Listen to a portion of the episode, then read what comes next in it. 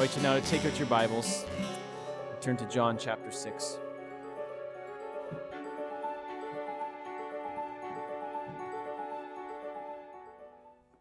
John chapter 6, starting in verse 60. Behold the word of the Lord.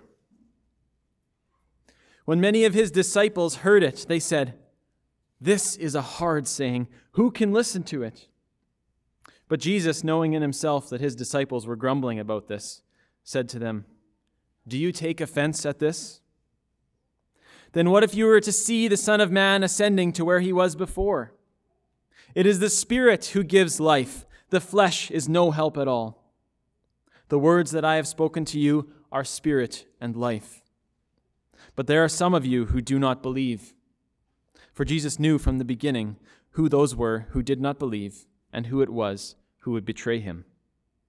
And he said, This is why I told you that no one can come to me unless it is granted him by the Father. After this, many of his disciples turned back and no longer walked with him. So Jesus said to the twelve, Do you want to go away as well? Simon Peter answered him, Lord, to whom shall we go? You have the words of eternal life, and we have believed and have come to know that you are the Holy One of God. Jesus answered them, Did I not choose you, the twelve? And yet one of you is a devil. He spoke of Judas, the son of Simon Iscariot, for he, one of the twelve, was going to betray him. Thus ends the reading of God's holy word. Please be seated.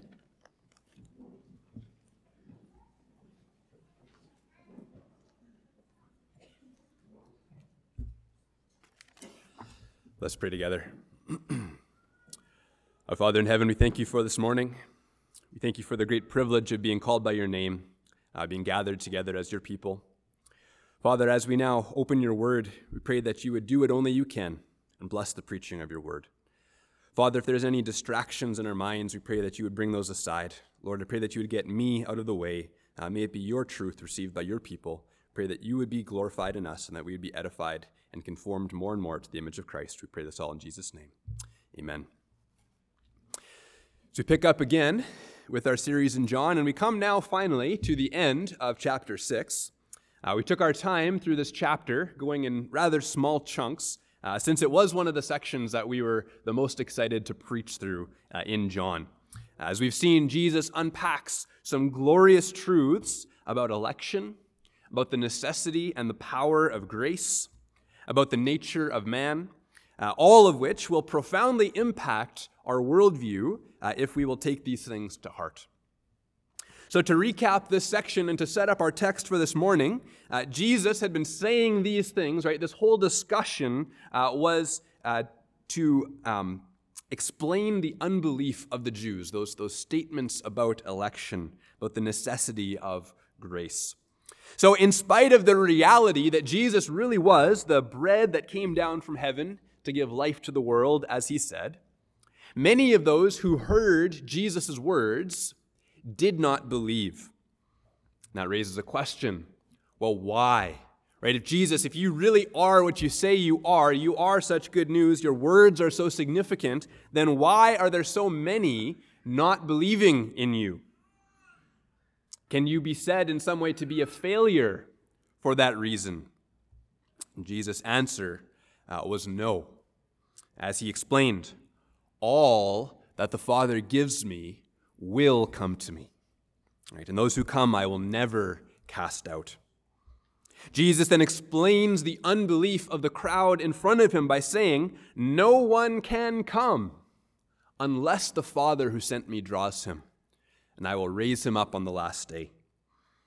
Last week, we saw Jesus begin to unpack what that drawing of the Father really was, and that it was a teaching, an inward illumination uh, in the heart of man, God opening up our hearts, teaching us. Jesus then extended his bread of life metaphor, taking it even further, saying that unless you eat the flesh of the Son of Man and drink his blood, you have no life in you.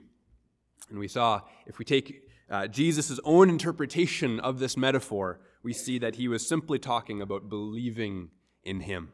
Right? Eating and drinking was believing and receiving him.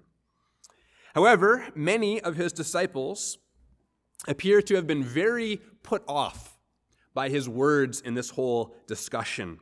And that brings us to our passage this morning. Let's read together from verse 60.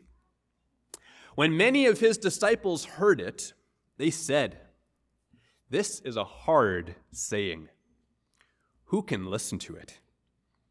Right, so many of those who up until this time had been followers of Jesus, even calling themselves his own disciples, found this to be a hard saying.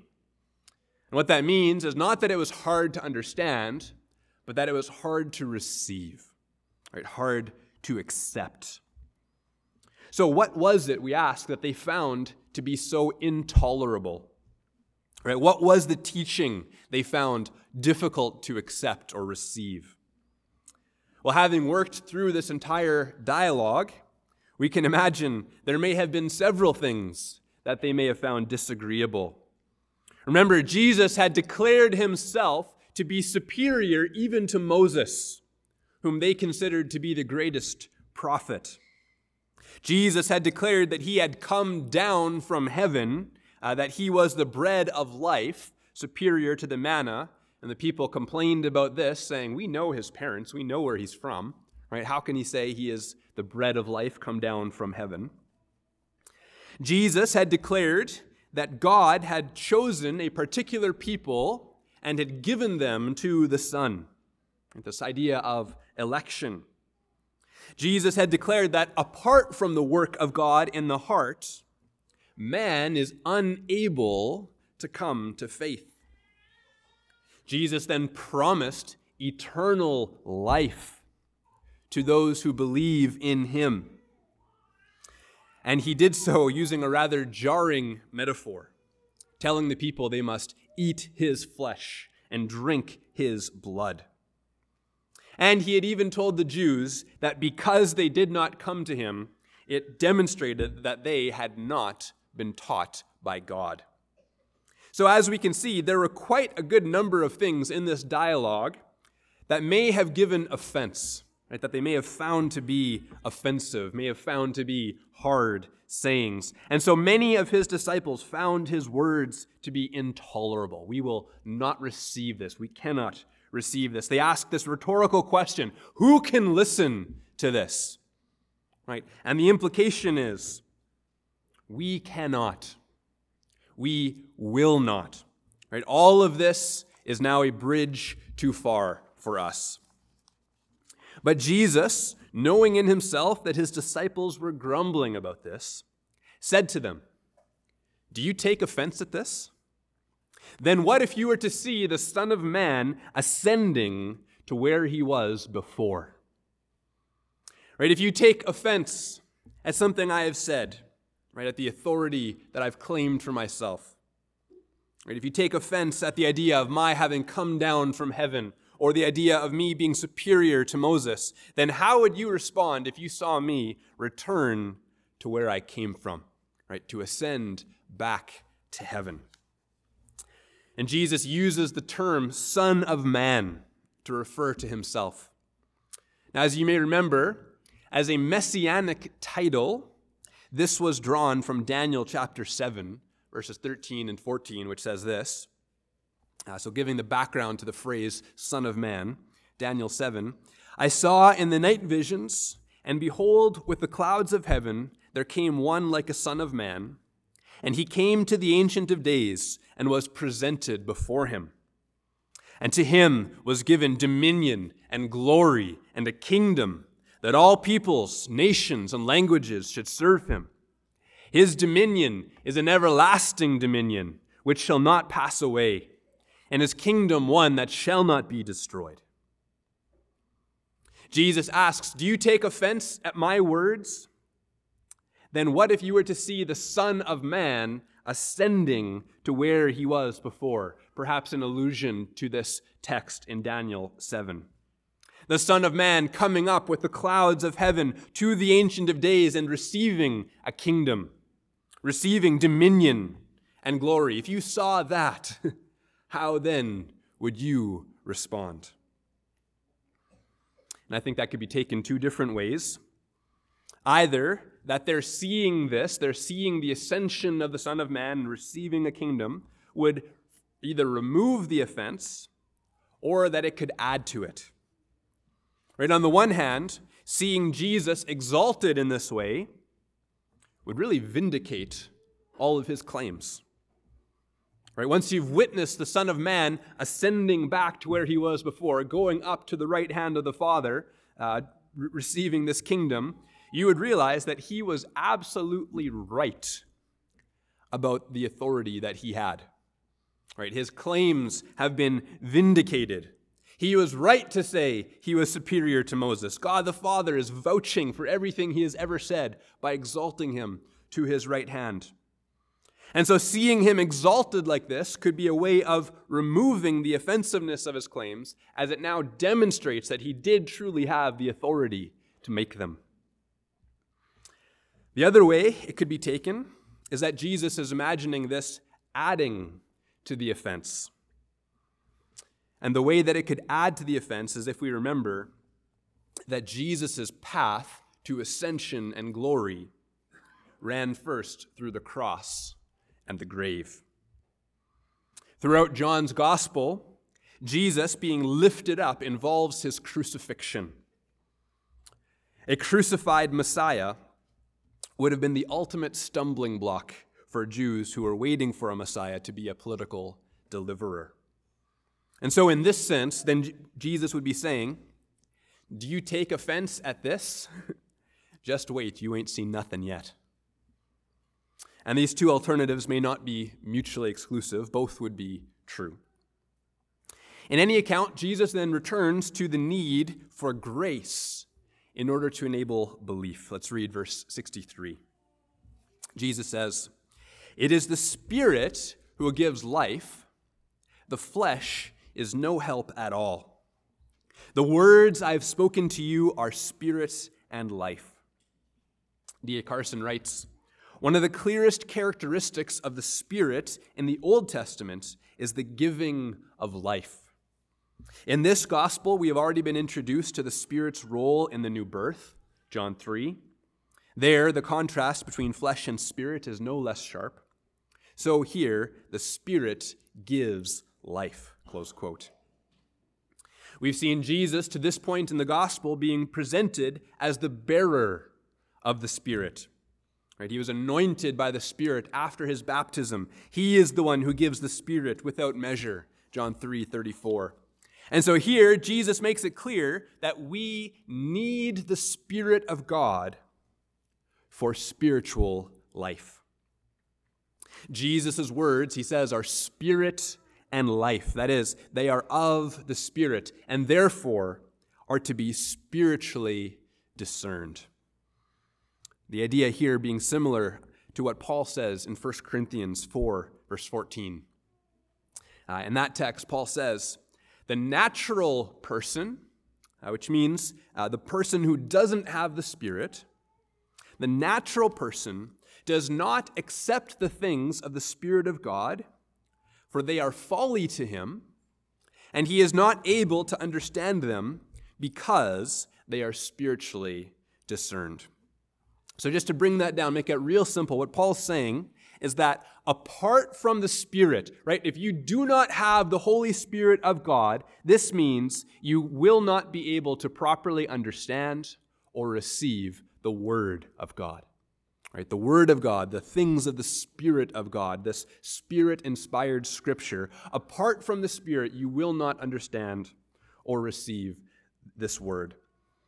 Uh, and that means, uh, and, and he explains, the truths of Scripture are spiritually discerned. You need the Spirit.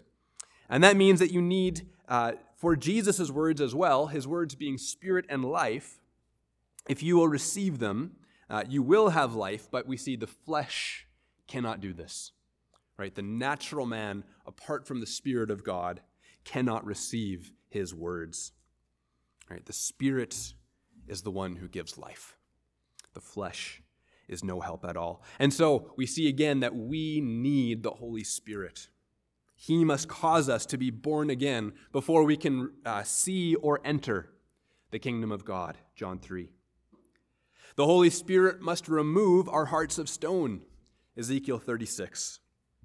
He must grant us new hearts, hearts inscribed with the law of God, Jeremiah 31. It is the Spirit who gives life. The flesh is no help at all. Verse 64 But there are some standing here who do not believe. For Jesus knew from the beginning who those were who did not believe and who it was who would betray him. So Jesus now confronts the unbelief of some within the crowd of those calling himself themselves his disciples. Now note here this is not talking about the 12. Right? It says disciples, he's not talking about the 12. Uh, Jesus will turn and address them in a moment. Uh, but rather, this would be the broader group of people who had been following Jesus around uh, from place to place, even calling themselves his disciples, his followers. Verse 61 says that Jesus knew in himself about their grumbling. And here John explains Jesus knew from the very beginning, right, right from the start, who those were in this crowd of disciples who did not believe in him. We see again, Jesus has supernatural knowledge of those who are his. As chapter 2, verse 24 I had said, Jesus knew all people. And so this then explains uh, what seems like a bit of a harsh response from Jesus uh, in this section. Right? He responds to this crowd uh, in some interesting ways, um, as well as what he says now to this group of so called disciples who would begin grumbling against him. Right? We are uh, to understand that Jesus knew infallibly that their objections, right, this grumbling, these questions they had, their objections were not the honest questions of the genuinely puzzled seeking answers. Now, for us, if we are, if we are seeing the harshness of Jesus' response to them, and, and we are concerned, well, how, how will Jesus respond to me if I'm coming? Would he respond with the same type of harshness to me? And I think we need to know, uh, to, to be reminded of this, that Jesus knew that these were not honest questioners, right? He knew their hearts. In contrast, in Scripture, what we see from Christ is that to those who are broken but earnest in seeking Him, while Jesus will sometimes test their faith, what we consistently see in our Savior is a tender and compassionate heart. Though he did have harsh words for the hypocrites, for the disingenuous, we see that Christ had a tender and compassionate heart toward those who came seeking forgiveness, seeking healing. Isaiah 42, verse 3, speaks of the character of the Messiah. It said, A bruised reed he will not break and a faintly burning wick he will not quench. He will faithfully bring forth justice. Take comfort in these words. To those bruised reeds, those whose consciences are tender, those who have come to see the misery of their condition, understanding the heinousness of their sin against God, and have come to see the danger that their souls are under, and have been driven to a Savior, Christ will not break them. He will treat them with a tenderness with which you would need to treat a bruised reed. Right? Think of a, of a bruised reed, right? The smallest nudge may break a bruised reed. And so we have a picture in this metaphor of the tender compassion of Christ toward those who are poor in spirit, broken over their sin, seeking help and forgiveness. A faintly burning wick he will not quench. Right? If, if there is fire there at all, it is God's doing, and Christ will not quench it. He will not snuff it out, no matter how faintly it may be burning. So let us not get the wrong idea as we see the harshness of Christ's words uh, to these hypocrites, to these people with their dishonest questions. Uh, let us remember that he is a tender and compassionate shepherd toward all of his sheep. Verse 65. And this is why I told you that no one can come to me unless it is granted to them by the Father.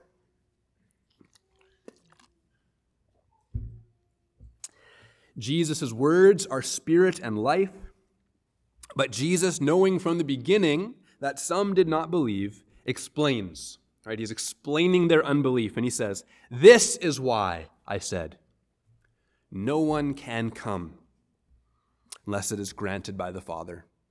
So I just want to drive this point home. Jesus explains the unbelief of the crowds in the previous section. He explains the unbelief of many who claim to be his disciples, and even the unbelief of Judas, who would betray him. He explains this unbelief by pointing back to what he said earlier. This is why I said, No one can come unless it is granted, given by the Father.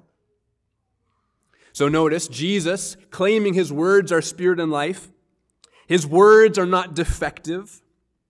Right? As this crowd rejects him, Jesus' words are not failing to accomplish their purpose. They really are spirit and life, but, he explains, no one can receive them unless it is granted them by the Father, right? Unless they are drawn by the Father, taught by the Father. It is the Spirit who gives life. The flesh is no help at all. And so these grumblers, these unbelievers, Jesus is explaining, they do not believe simply because it had not been granted them by the Father. Now, for ourselves, I think we need a, a, a caution here. Right? As we interact with unbelievers, there will likely be times when we are rejected, as Jesus was.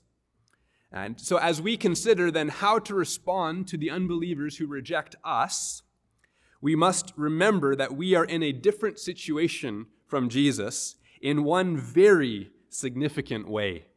And that is, we don't know who the elect are. Right? Remember, Jesus knew the hearts of all. Right? He knew infallibly which people were coming with sincerity, being drawn by the Father. And he knew those who were coming for selfish or disingenuous motives. He knew infallibly the differences between an honest question and a scoffing dismissal. Um, this will not be as easy for us to discern. Right? We can't see into people's hearts. While Jesus does warn his people against casting their pearls before swine or giving holy things to dogs, and so we are warned against engaging too much with those who are simply seeking to trample or devour us, we must keep in mind that our general approach and attitude ought to be compassion and patience. Simply because we do not have the divine knowledge that Christ did. And so we should not be quick to give up on people.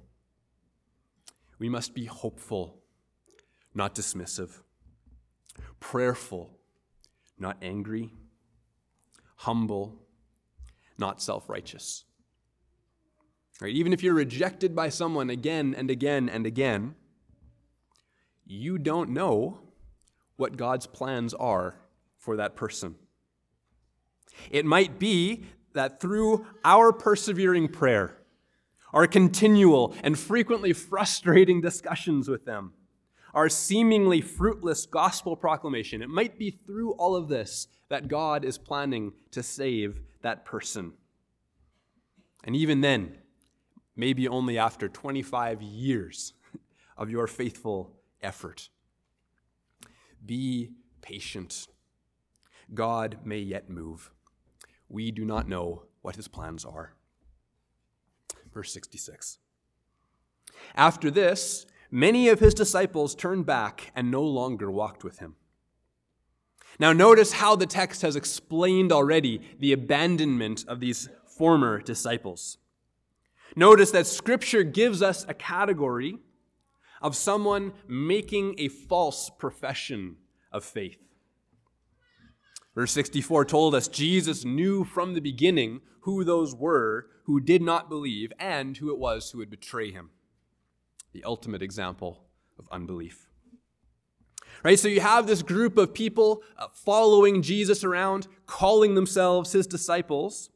And uh, yet we are told that from the beginning, from when they first started following him, Jesus already knew which of them did not believe. So notice what we're told about these people. They were not true believers who then lost their faith. They were not given by the Father to the Son, only to have the Son fail to keep them in. Rather, what we see, despite their profession of faith, despite the fact that they called themselves his disciples, they were never true believers in the first place. Jesus knew from the beginning who those were who did not believe. And so, this is how we are to view apostasy, right? People turning away. It is not that people were once saved, but can then be lost. But rather, what we see is that those who turn away from Christ, never to return, are giving evidence that they never truly believed in the first place. If we remember again that true faith is something worked in the heart by God, if we remember that we must be born again by the Spirit of God, raised to spiritual life, given new hearts, indwelt by the Spirit, if these things have truly happened in you, right, if God has really done all of that in your heart, you may be confident. He will hold you fast. He will not let you go. And so then, those who do turn away, never to return, are simply proving that the root of the matter was never in them. Right? Remember Jesus' parable. They were the shallow soil. There appeared to be a good response to the preaching of the gospel, maybe even continuing for a time, but it gets choked out by the weeds or scorched by the sun. Jesus told that parable to prepare his disciples for the different responses they would see to the gospel. Right? Some there's no response at all. The seed is plucked by the birds before it ever takes root. Some it appears to take root for a time but is scorched. Right? Uh, and we see an example of it here. These so called disciples who turned away never had the root of the matter. Jesus knew from the beginning who those were who did not believe. Verse 67. so Jesus said to the twelve, Do you want to go away as well? Right in the aftermath of this discussion, and many of Jesus' followers at the time now turning back and no longer following him, Jesus turns to his 12 disciples and says, How about you? Do you want to go away as well? Have you also found my words, my sayings, to be too hard, too offensive? Do you want to go away as well? And I imagine Jesus would ask us all that same question How about you? Do you want to go away as well? In our day, there are many people who once claimed to follow Christ, who now consider his words or his word too offensive. They come across something in Scripture, something God commands, says, or does, and they respond much like these apostates. These are hard words. Who can listen to this? It's the 21st century. Who can believe such outdated, archaic things? And so they turn back and no longer follow him. Or perhaps they do the deconstructionism thing, which is driven by this exact same impulse. You may have heard deconstructionism, right? You kind of work through all of the doctrines and commandments of Scripture, uh, discarding or reinterpreting anything that they find to be distasteful. Pretending either that Jesus didn't say what he said, or that the plain texts of Scripture mean the opposite of what they actually say.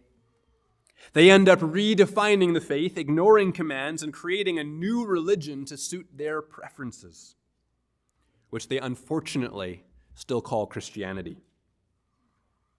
They construct a new view of God and of Jesus in order to suit their fancies. Now, hope you can see the problem with this. The problem is that this God of their imaginations, this God whom they have invented, does not exist. Right? This God who tells them everything that their itching ears want to hear is not the true God of heaven. This Jesus they imagine does not exist. And so they may still call themselves Christians, but really you can see they have turned back from following Christ for the same reasons that these so called disciples did. They have found the true Jesus offensive. And I think this same challenge comes to each one of us as we too discover hard things in Scripture. Politically incorrect things, things that we find difficult, things that we find offensive, things that don't jive with our sensibilities. Wives, submit to your husbands as to the Lord. Ah, why did Scripture have to use that word? Husbands, love your wives as Christ loved the church and gave himself up for her. I can't do that. Love your enemies. Pray for those who persecute you. My enemies? Really? Like those people who mistreat me, who call me names, who hate me, I'm supposed to love them and pray for them? I don't know. Fathers, bring up your children in the discipline and admonition of the Lord. Man, that sounds like a lot of work. I think I'll take a back seat instead. Or love one another with brotherly affection. Bear one another's burdens. Weep with those who weep. Rejoice with those who rejoice. I don't know. I'm busy enough with my own family. I don't think I need to be quite that involved with my church. These are hard sayings. These are not easy instructions for us to follow. Right? Our flesh puts up resistance to the commands of Scripture. And so here's the question for us. Right, as we come to these hard things, these difficult commands, or these politically incorrect things, how will we respond? Do you want to go away as well? And Peter answers with the response of every true child of God Lord, to whom shall we go? You have the words of eternal life. And we have believed and have come to know that you are the Holy One of God.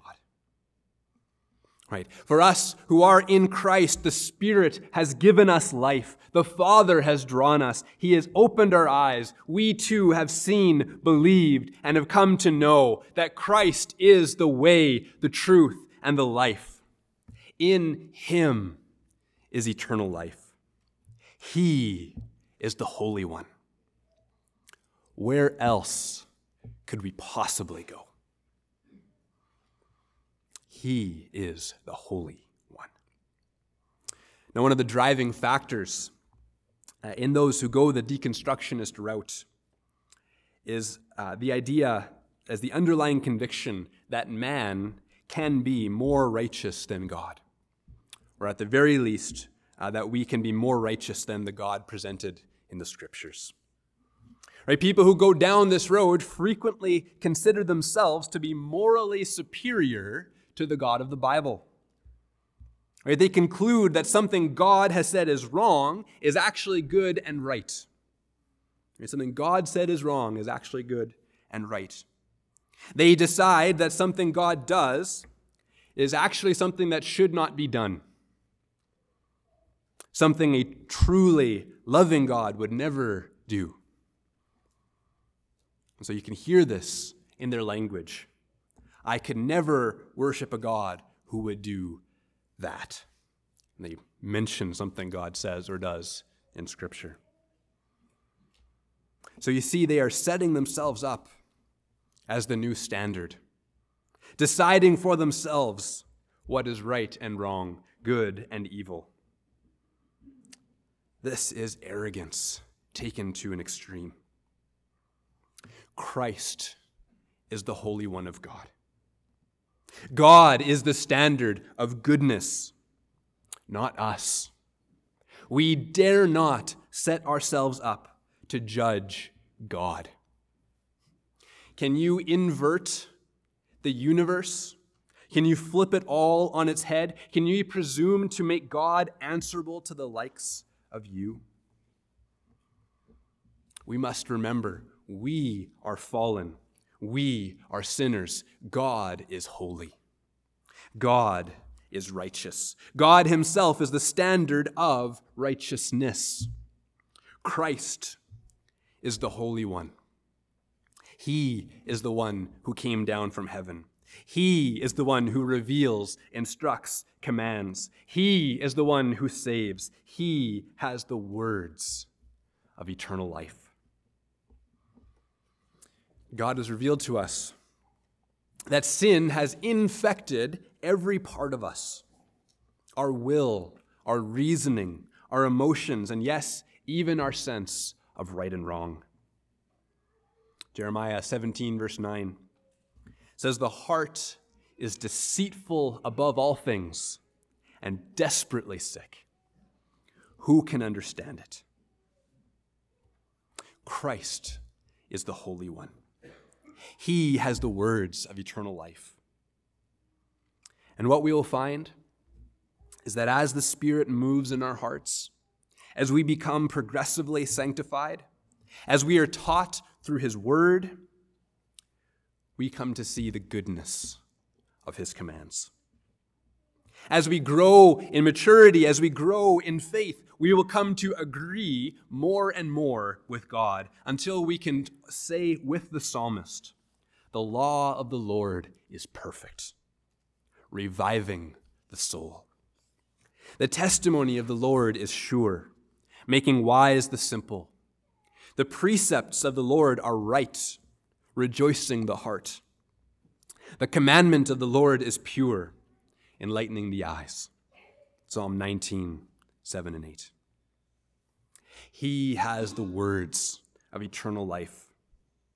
And we must know that the word of the Lord is life giving, both in the sense that it is through him that we have eternal life, but also in the sense that his words are light and life for us here and now. Sin, in all of its forms, rejection of God's word, rebellion against him, sin will always do what sin does. Seeds of sin and rebellion will always produce a harvest of corruption. God is not mocked. A man reaps what he sows. You cannot use rotten eggs and expect to get a good omelet. You cannot plant tomatoes and think you'll harvest cucumbers. If you sow seeds of sin, there is only one kind of fruit you'll ever get. Do not reject the Word of God. God's words are true, His commandments pure, His precepts are right, more precious than gold, sweeter than honey. His ways are wisdom, justice, and righteousness. Do not, in even the smallest area, imagine yourself to be wiser than God, to be more righteous than God. Do not set yourself up as the standard over God's word. Do not imagine that you can judge the God who will judge you. Trust in the Lord with all your heart and lean not on your own understanding. The fact is, when you do, you will find the path of wisdom. You will find that God knows what He's doing, that His ways are the best ways, that they are life and peace and blessing for all who follow them. Christ is the Holy One of God. He has the words of eternal life. Verse 70 Jesus answered them, Did I not choose you, the twelve? And yet one of you is a devil. And he spoke of Judas, the son of Simon Iscariot, for he, one of the twelve, was going to betray him. Now, Peter had answered very well, and Jesus points out that he was the one who chose them, right, not the other way around. Right, even with a good answer, before it would begin to go to their heads and they may pat themselves on the back for their faithfulness to Jesus, he reminds them that he was the one who chose them. D.A. Carson writes Jesus will not allow even a whisper of human pretensions. Ultimately, the twelve did not choose Jesus, he chose them. And even there, the one catastrophic failure amongst the twelve was not unforeseen. Close quote. So, remembering again that much of what Jesus has been saying in this dialogue uh, was answering the idea that he may be in some way said to be a failure, right, given how many people rejected his message. He is claimed to be the bread of life come down from heaven, yet there were some standing there, uh, and some who, even from among the twelve, who did not believe. One from among the twelve. Jesus points out that the success of his mission depends not on the will of man, but upon the sovereignty of God. All that the Father gives me will come to me, and I will raise him up on the last day. It is the will of the Father that Christ should lose nothing of all he has been given. And no one can come unless the Father draws them. This is Jesus' explanation for the unbelief of the crowd, for the unbelief of many who called themselves his disciples, and for the unbelief of the betrayer. None of this was a surprise to Jesus. He knew those who were his. He knew from the beginning who did not believe and who would betray him. And so the betrayal of Judas is not an example of failure on Jesus' part. Again, Jesus knew from the beginning Judas was a devil. He knew Judas would betray him.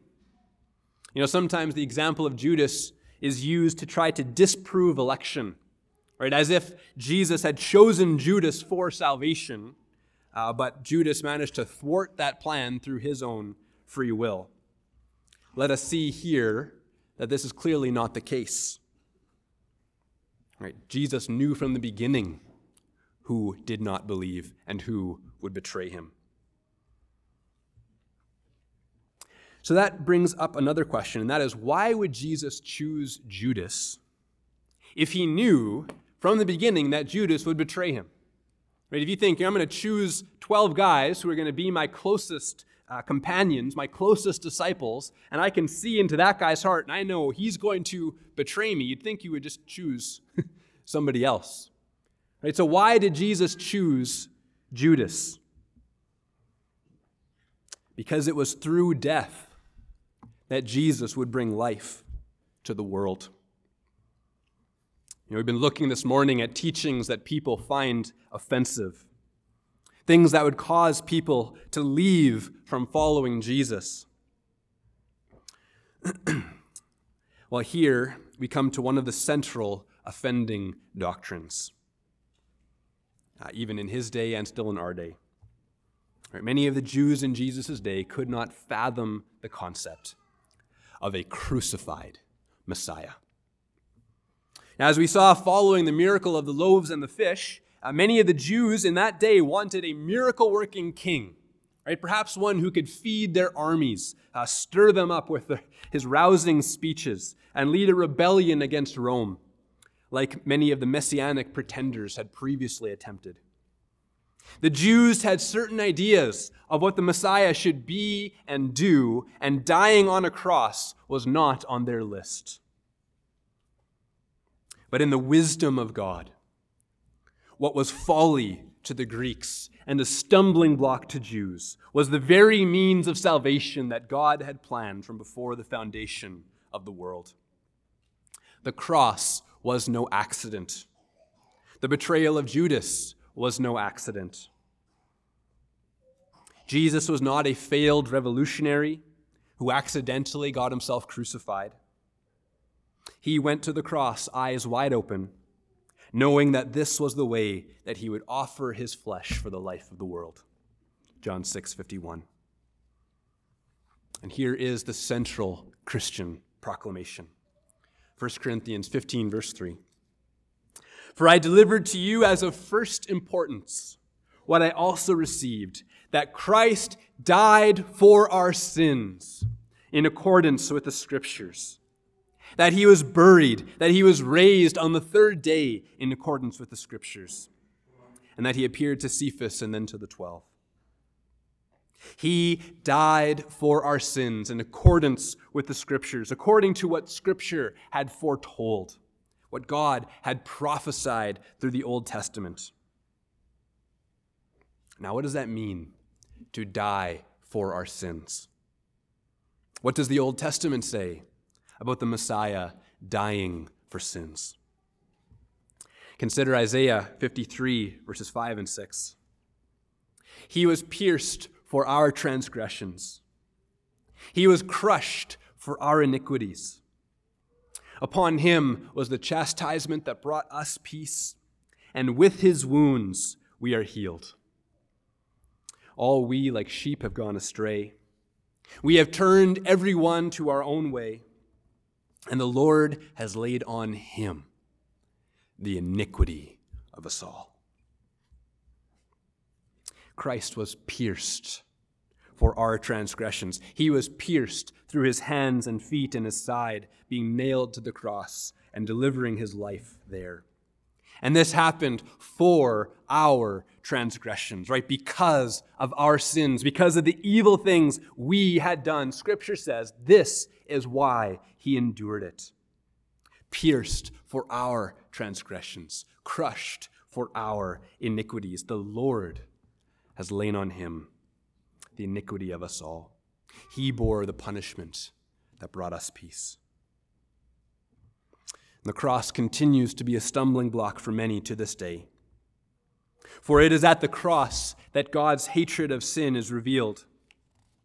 For as Scripture teaches, Christ bore our punishment. He took our iniquity, our sin. He was made sin who knew no sin, that we might become the righteousness of God. And so the cross is therefore simultaneously the greatest expression of God's wrath against sin and of his amazing grace toward undeserving sinners. See the beloved Son of God, the Holy One of God, suffering under the load of our sin. Christ, God the Son, with whom the Father was well pleased right? The one who has never seen a break in relationship, a break of fellowship, but had only ever experienced the pleasure, the perfect pleasure and love of his Father, now has sin, the sins of his people, laid upon him. And instead of favor, Christ now experienced the wrath of God against sin. Upon him was the chastisement, the punishment that brought us peace. As the song puts it, you who think of sin but lightly, nor suppose the evil great, here may view its nature rightly, here its guilt may estimate. Mark the sacrifice appointed, see who bears the awful load. Tis the Word, the Lord's anointed, Son of Man and Son of God. If you want to get a glimpse of how serious sin is, consider what it took to deal with it. And here's why many today find the cross to be so offensive. They want to believe in a wrathless God, an easygoing God who is nothing but tolerance, acceptance, and love as they would define it. And so the cross, as Scripture presents it, is offensive to them. For here is this bloody sacrifice, this instrument of execution at the center of the Christian proclamation, this testimony to what it took to, what, to purchase your forgiveness, and therefore a testimony to how seriously God views sin. And so many people are unwilling to accept a hard word like this. For whatever reason, perhaps wishing to hold on to sin, wishing to preach a message that's easier to hear, more acceptable to modern ears.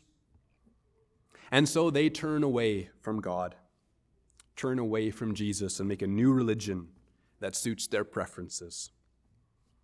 A new gospel that is no gospel at all one that has removed the offense of the cross. 1 Corinthians 1:23 and we'll close with this. But we preach Christ crucified, a stumbling block to Jews and folly to Gentiles. But to those who are called, both Jews and Greeks, Christ, the power of God and the wisdom of God. Where else shall we go? Christ has the words of eternal life. He has made propitiation. He has atoned for our sin, purchasing eternal life for his people. He is the Holy One of God, and we have found life in his name. The wrath of God was poured out on his Son that he might extend grace to his people, that we might be raised just as Christ was raised. Believe in the Holy One of God. Amen.